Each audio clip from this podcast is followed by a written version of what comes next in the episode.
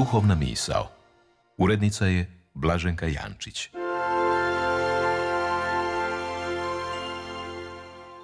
Govori vam Fratomislav Glavnik, Franjevac konventualac. Ako si slijep na ono što se oko tebe događa, često si ne možeš pomoći. Ponekad niti ne primijetite da ste slijepi na jedno oko ili čak na oba.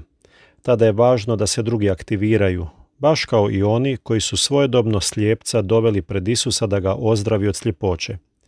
U svakom slučaju primjećujete ponekad da netko ne vidi stvari kakve one u biti jesu. Zapravo uopće ne vidi. Pitali ste ga o tome, ukazivali mu na to i imali ste ideju gdje potražiti pomoć, gdje dobiti novi pogled na stvari, ali bez uspjeha. Sjetite se ovoga. Kako je Isus pomogao ribarima koji su uvijek bacali mreže na pogrešno mjesto ili stranu broda da dođu do velikog ulova. Možda zato što su uvijek tako radili i bili su slijepi za druge mogućnosti. Ljudi koji su doveli slijepca možda su čuli Isusa kako sretnima naziva milosrdne, a ne one koji samo ispruže laktove i ignoriraju slabije. Možda su doživjeli da milosrdni iskuse koliko je sretno živjeti kako je živio Isus, milostivo, ljubazno, strpljivo i pravično. Možda su ljudi vidjeli kako se Isus nosio s ljudima koji su učinili velike pogreške i zapravo sve pogrešno.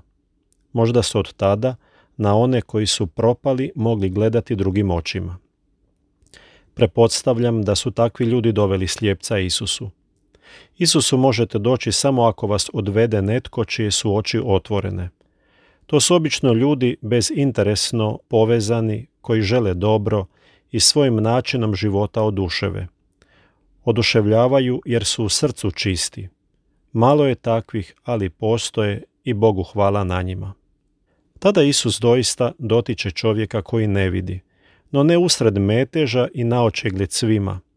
Isusu nije potreban spektakl i svakako svi oni koji su spektakl tražili ostali su razočarani. Isus vodi slijepca u stranu i razgovara s njim nasamo. Nakon nekog vremena pitaju ga što vidi. Kako on vidi ono što ima na umu?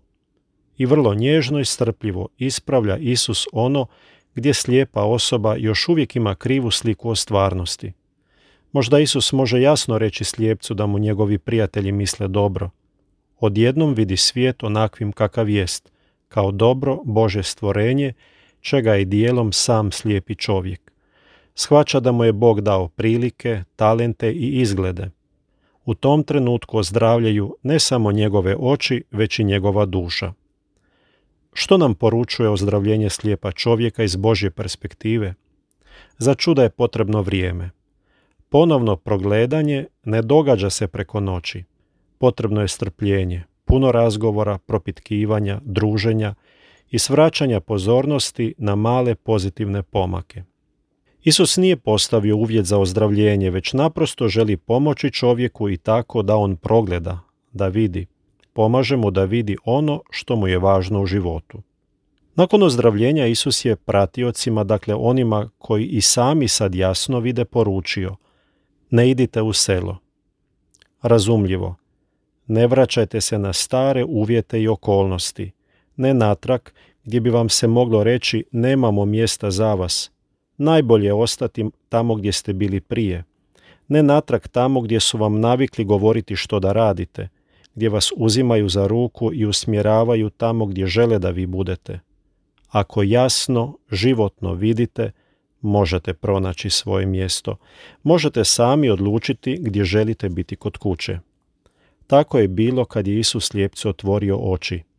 Kristova poruka je više od priče o čudu u koju možete vjerovati, a možda i ne. Ovo je događaj koji otvara oči, pogotovo kad zbog drveća ne možemo vidjeti šumu. Zato sada mislim na sve one koji muku muče da progledaju i bore se sami sa sobom i svojom duhovnom sljepoćom. Možda su to naši ukućani, prijatelji, znanci, nekadašnji suradnici. Gospodine, pohodi ih i ozdravi da progledaju. Ma svima nam daj dobre oči i jasan vid.